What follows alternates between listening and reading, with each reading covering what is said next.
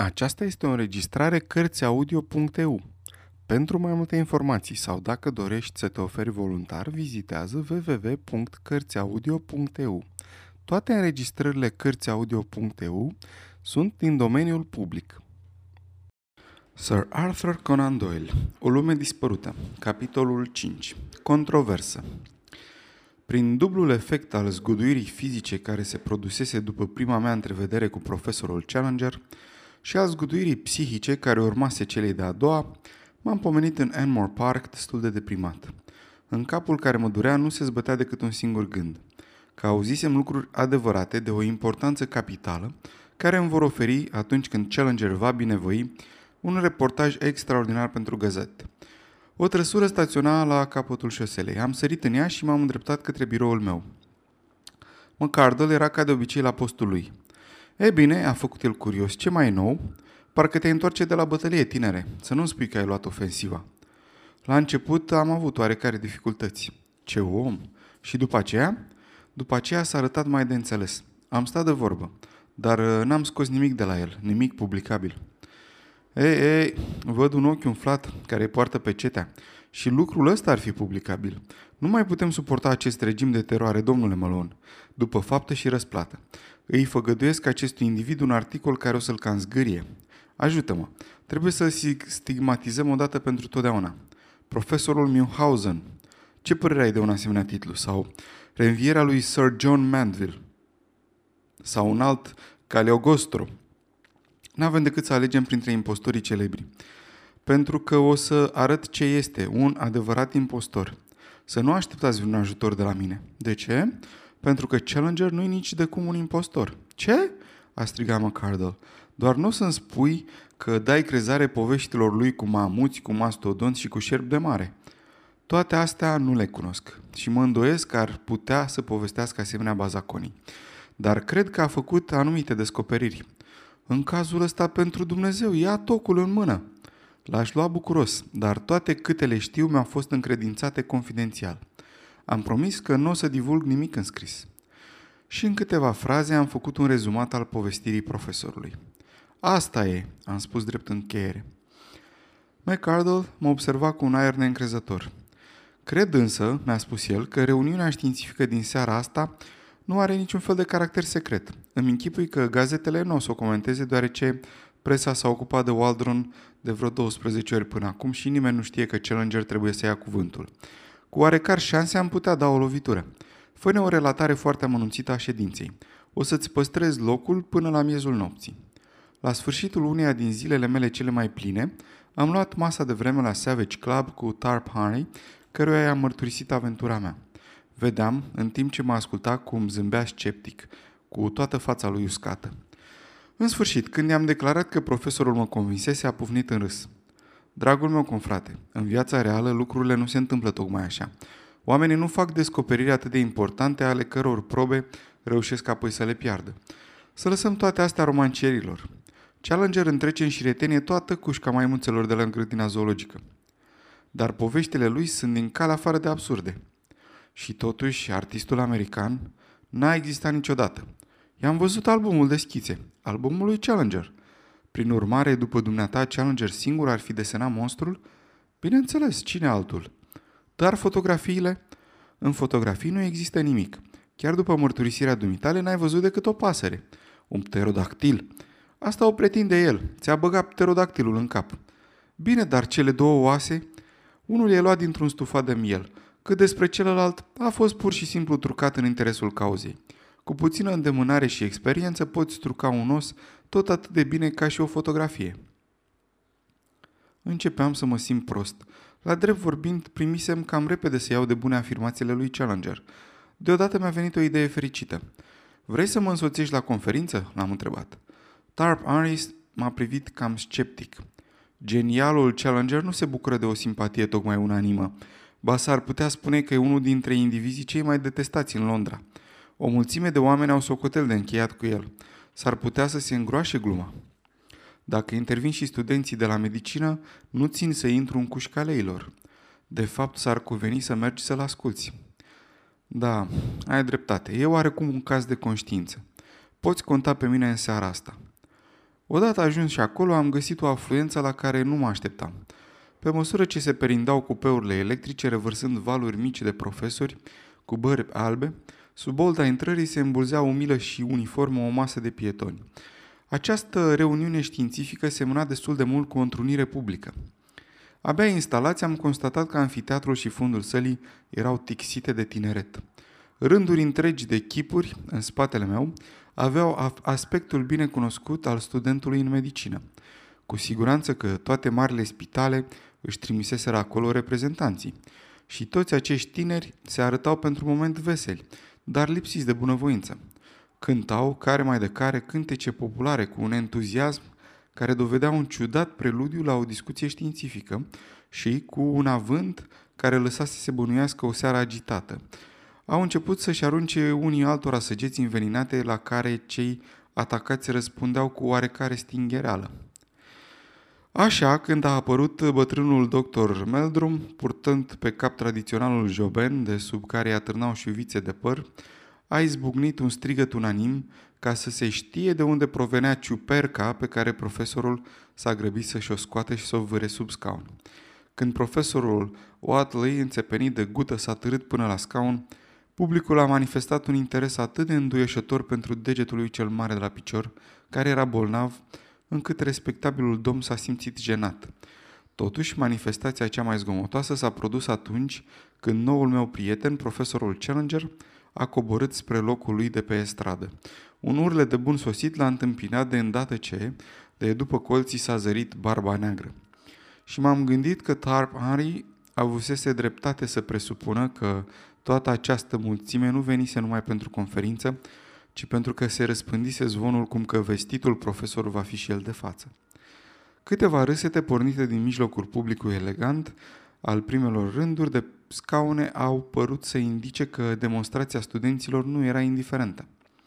Această demonstrație fusese spontană, ca o explozie și nu s-ar fi putut asemăna cu nimic altceva decât cu răgetele care pornesc din cușca cu fiare când se aud pașii paznicului care le aduce mâncarea.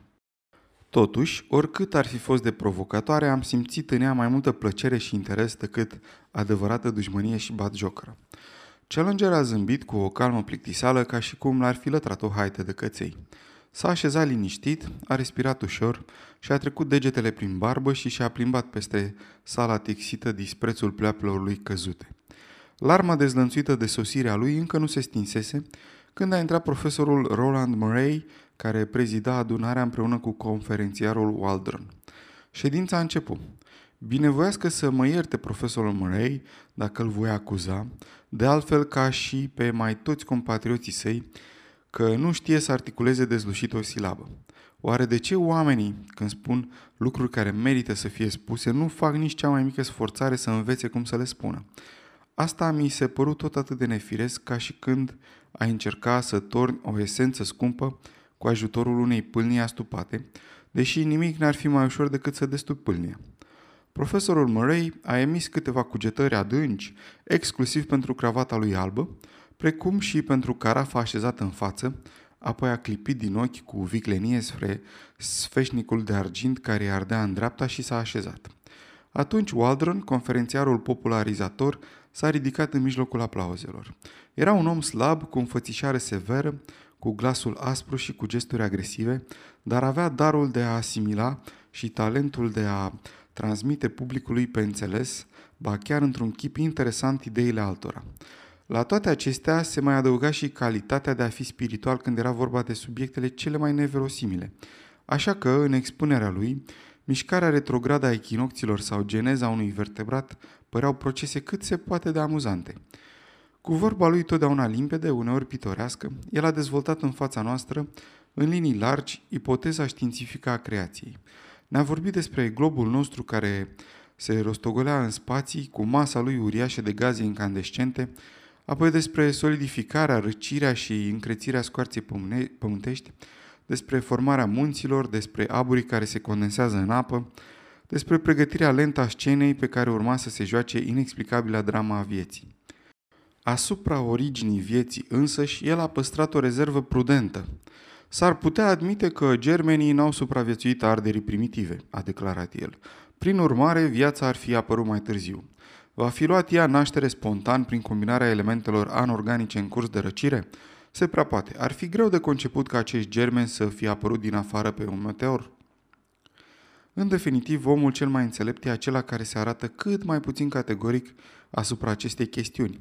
Nu există încă un laborator care să fabrice viață organică din materie anorganică. Chimia noastră n-a construit încă puntea peste prăpastia care desparte viața de moarte. Dar există o chimie a naturii mai perfecționată și mai subtilă, care lucrând cu forțe mari pe perioade lungi de timp, poate obține rezultate la care noi aspirăm în zadar. Iată tot ce se putea spune relativ la acest subiect. Și oratorul a abordat marea scara a vieții animale. Ea începe de jos cu moluștele și microorganismele mării ca să se ridice din treaptă în treaptă la reptile și la pești, până la cangurul șoarece care își purta singur puii și care a fost strămoșul direct al tuturor mamiferelor, adică în consecință al persoanelor prezente. Hai da, de, s-a auzit glasul unui student, sceptic din ultimele rânduri. Dacă tânărul cu lavalieră roșie care a strigat Hai da, de, pentru că se crede probabil ieșit dintr-un nou, ar binevoi să aștepte la ușe după ședință, oratorul ar fi curios să contemple acest fenomen. Râsete în sală. Nu s-ar fi putut crede fără uimire că efortul naturii de-a lungul veacurilor n-a avut ca suprem rezultat decât doar pe acest tânăr cu lavalieră roșie. Dar efortul nu continuă oare? Domnul acesta reprezintă el oare un sfârșit, un terminus, sfârșitul unei evoluții? Oricare ar fi virtuțile domestice ale tânărului cu lavalieră roșie, oratorul spera că nu jignește dacă își permite să creadă că numai crearea ființei sale nu era de ajuns ca să justifice munca uriașă a Universului. Evoluția nu e numai o forță încă neepuizată, dar e o forță mereu activă care promite rezultate mai importante încă. Glumind în felul acesta cu întrerupătorul lui, spre marea bucurie a auditoriului, conferențiarul a revenit la trecut. Mările, uscându-se, scot la iveală bancuri de nisip. O viață leneșe și vâscoasă începe să mișune. Lagunele se înmulțesc.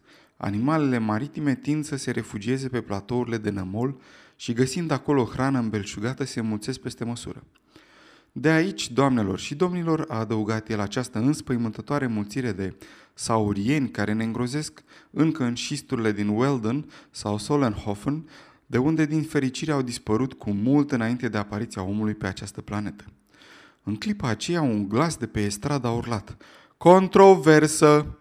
Domnul Waldon nu glumea cu disciplina, iar ironia de care făcuse uz în cazul tânărului cu lavalieră roșie dădea de bănuit că există un oarecare pericol în a-l întrerupe. De data aceasta însă întreruperea a fost atât de comică încât l-a luat pe neașteptate. Întocmai ca cercetătorul lui Shakespeare căruia i-a arunca în cap Bacon sau ca astronomul căruia i-a afirma că pământul e plat, el a șovăit o secundă, apoi ridicând glasul a repetat – care au dispărut cu mult înainte de apariția omului. Controversă, a urlat din nou același glas. Waldron și-a rotit uh, privirea uluită de la un profesor la altul și l-a găsit în sfârșit pe Challenger, răsturnat în scaunul lui cu ochii închiși, cu fața înveselită, surzând parcă unui vis. Aha, înțeleg, a zis el ridicând din numări. E prietenul meu, profesorul Challenger. Și ca și cum această constatare subliniată de râsetele adunării l-ar fi scutit de orice alt comentariu, Waldron și-a reluat conferința. Dar incidentul nu se sfârșise. Oricâte ocolișuri făcea oratorul prin deșerturile sălbatice ale preistoriei, toate îl readuceau invariabil la afilmarea dispariției anumitor forme vii, iar profesorul începea îndată să urle. Auditorul ajunsese să prevadă de fiecare dată izbucnirea urletului și și arăta bucuria când izbucnea. Studenții se strânseseră în masă compactă. Îndată ce barba lui Challenger începea să se miște, înainte chiar ca profesorul să scoată un sunet, o sută de glasuri urlau Controversă! La care un și mai mare număr de studenți răspundea strigând Tăcere! Rușine! Zadarnic era Waldron, conferențiar experimentat și om energic. Zăpăcit până la urmă de atâta zgomot, s-a tulburat. S-a bâlbâit, s-a repetat, s-a încurcat într-o frază lungă și întorcându-și ochii aprinși spre locul de pe stradă unde se găsea autorul dezordinii, a strigat. E într-adevăr insuportabil. Profesorul Challenger, încetează, te rog, cu aceste întreruperi necuvincioase și fără rost. În sală s-a făcut tăcere. Studenții stăteau încordați, încântați de această dispută în Olimp. Încet, greoi, Challenger s-a ridicat. La rândul meu vă rog, domnule Waldron, a zis el, să încetați cu aceste afirmații pe care datele științifice le contrazic. Aceste vorbe au dezlănțuit o adevărată furtună.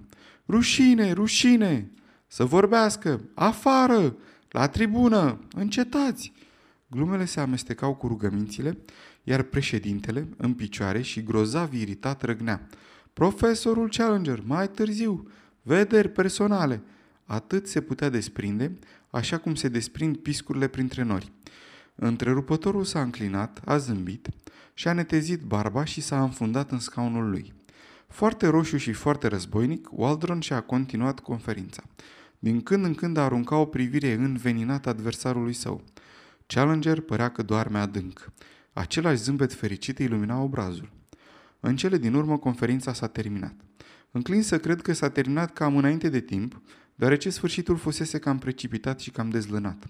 Firul argumentării se rupsese de mai multe ori, în chip destul de brutal, iar publicul era agitat și nerăbdător. Waldron s-a așezat și, după câteva cuvinte rostite de președinte, profesorul Challenger s-a ridicat și s-a apropiat de marginea estradei. În interesul ziarului meu i-am stenografiat cuvântarea, cuvânt cu cuvânt. Doamnelor și domnilor, a început el printre nesfârșite întreruperi care veneau din fund. Dați-mi voie să rectific, doamnelor, domnilor și copiilor, deoarece era să omit din nebăgare de seamă o importantă parte a acestui auditoriu.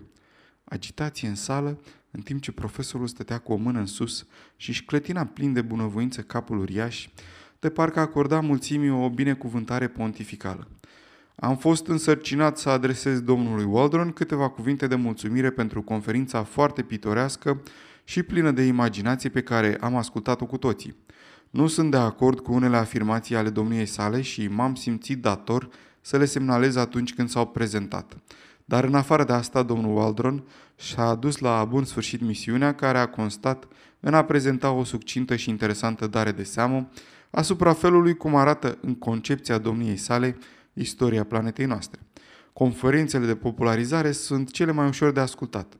În schimb, domnul Waldron, aici a întors privirea clipind din ochi către conferențiar, o să mă ierte dacă afirm că de când aceste conferințe sunt puse la nivelul înțelegerii oricărui profan, ele au ajuns fără doar și poate în același timp superficiale și susceptibile de a induce lumea în eroare. Aplauze ironice.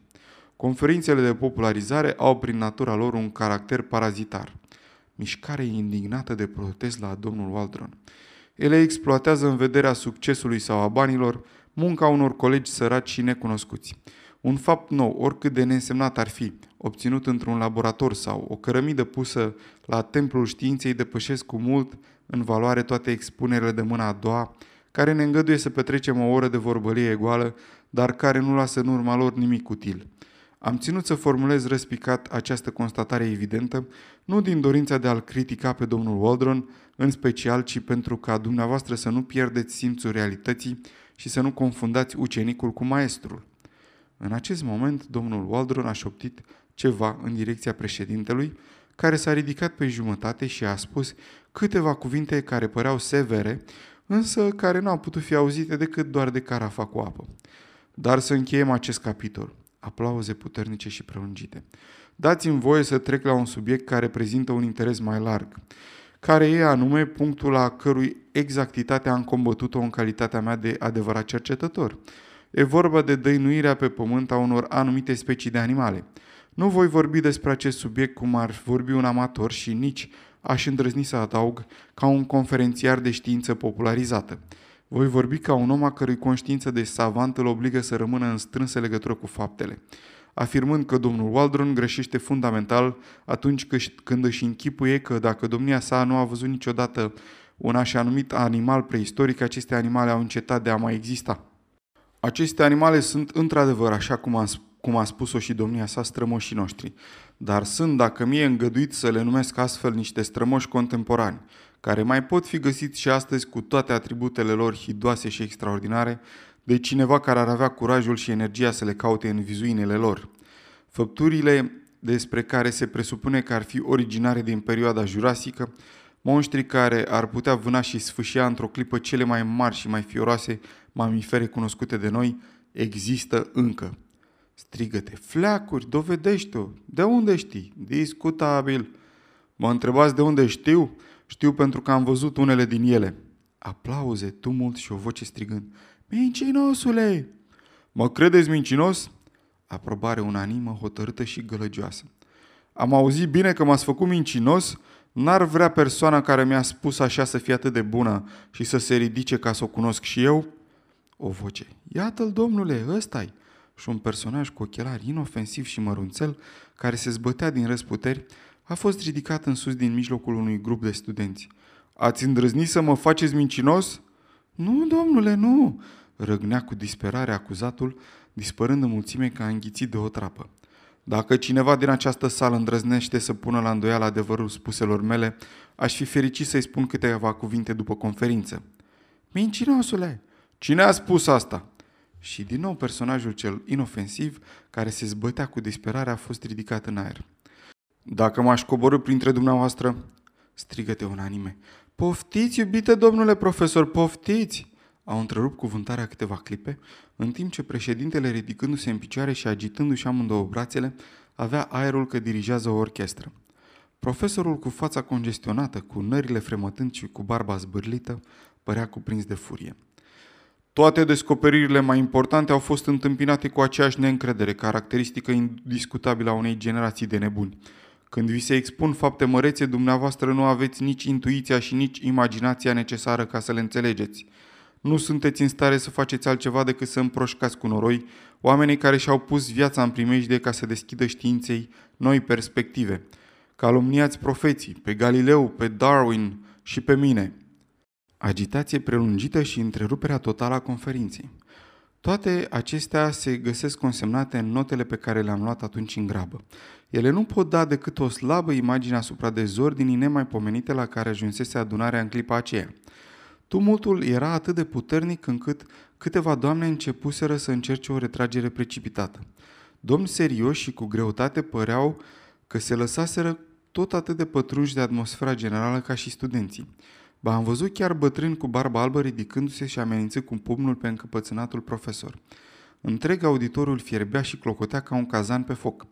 Profesorul a făcut un pas înainte și și-a ridicat amândouă mâinile sus. Avea în el ceva atât de măreț, de uimitor și de autoritar, încât zgomotele și rumoarea s-au stins încetul cu încetul, în fața aspectului său impunător și a privirii sale poruncitoare. Părea a fi purtătorul unui mesaj. S-a făcut liniște ca să poată fi auzit. Nu vreau să vă mai rețin, a început el. N-ar avea niciun rost. Adevărul rămâne adevăr, iar gălăgia pe care au făcut-o un număr de tineri zănatici, și mă tem că trebuie să adaug și unii bătrâni tot atât de zmintiți, nu poate schimba nimic în această materie. Afirm că am deschis științei un câmp nou de cercetări. Dumneavoastră contestați acest lucru. Aplauze. În consecință, o să vă pun la încercare. Vreți să însărcinați pe unul sau pe mai mulți dintre dumneavoastră să plece la fața locului în calitate de reprezentanți ai dumneavoastră și să controleze în numele dumneavoastră spusele mele? Din mijlocul adunării s-a ridicat în picioare domnul Summerlee, bătrânul profesor de anatomie comparată, un bărbat înalt, subțire și acru, cu o înfățișare ofilită de teolog. Dorea să-l întrebe pe profesorul Challenger, a spus el, dacă rezultatele la care a făcut aluzie în afirmațiile sale fusese răcăpătate în timpul călătoriei pe care domnia sa a întreprins-o cu doi ani în urmă la izvoarele fluviului Amazon. Profesorul Challenger i-a răspuns afirmativ. Domnul Summerlee și-a exprimat atunci dorința să afle cum putea profesorul Challenger să pretindă că a făcut descoperiri în niște regiuni care fuseseră cercetate de Wallace, Bates și alți exploratori mai vechi, cu o reputație științifică bine stabilită? Profesorul Challenger a răspuns că domnul Summerley pare să confunde Amazonul cu Tamisa, dar că fluviul Amazonului e ceva mai măricel – că domnul Summerlee va fi fără îndoială satisfăcut, aflând că, împreună cu fluviul Orinoco, cu care se învecinează, Amazonul acoperă o regiune cam de 50.000 de mile pătrate și că într-un spațiu atât de întins nu e cu neputință unui om să descopere ceea ce le-a scăpat altora. Domnul Summerlee a declarat cu un zâmbet acru că el apreciază întru totul deosebirea care a fost semnalată între Tamisa și fluviul Amazon Deosebire care constă în aceea că orice afirmație referitoare la prima poate fi dovedită, în timp ce lucrul e cu neputință în ceea ce îl privește pe celălalt. Domnia sa ea rămâne îndatorat profesorului Challenger dacă ar binevoi să comunice latitudinea și longitudinea regiunii la care pot fi întâlnite animale preistorice.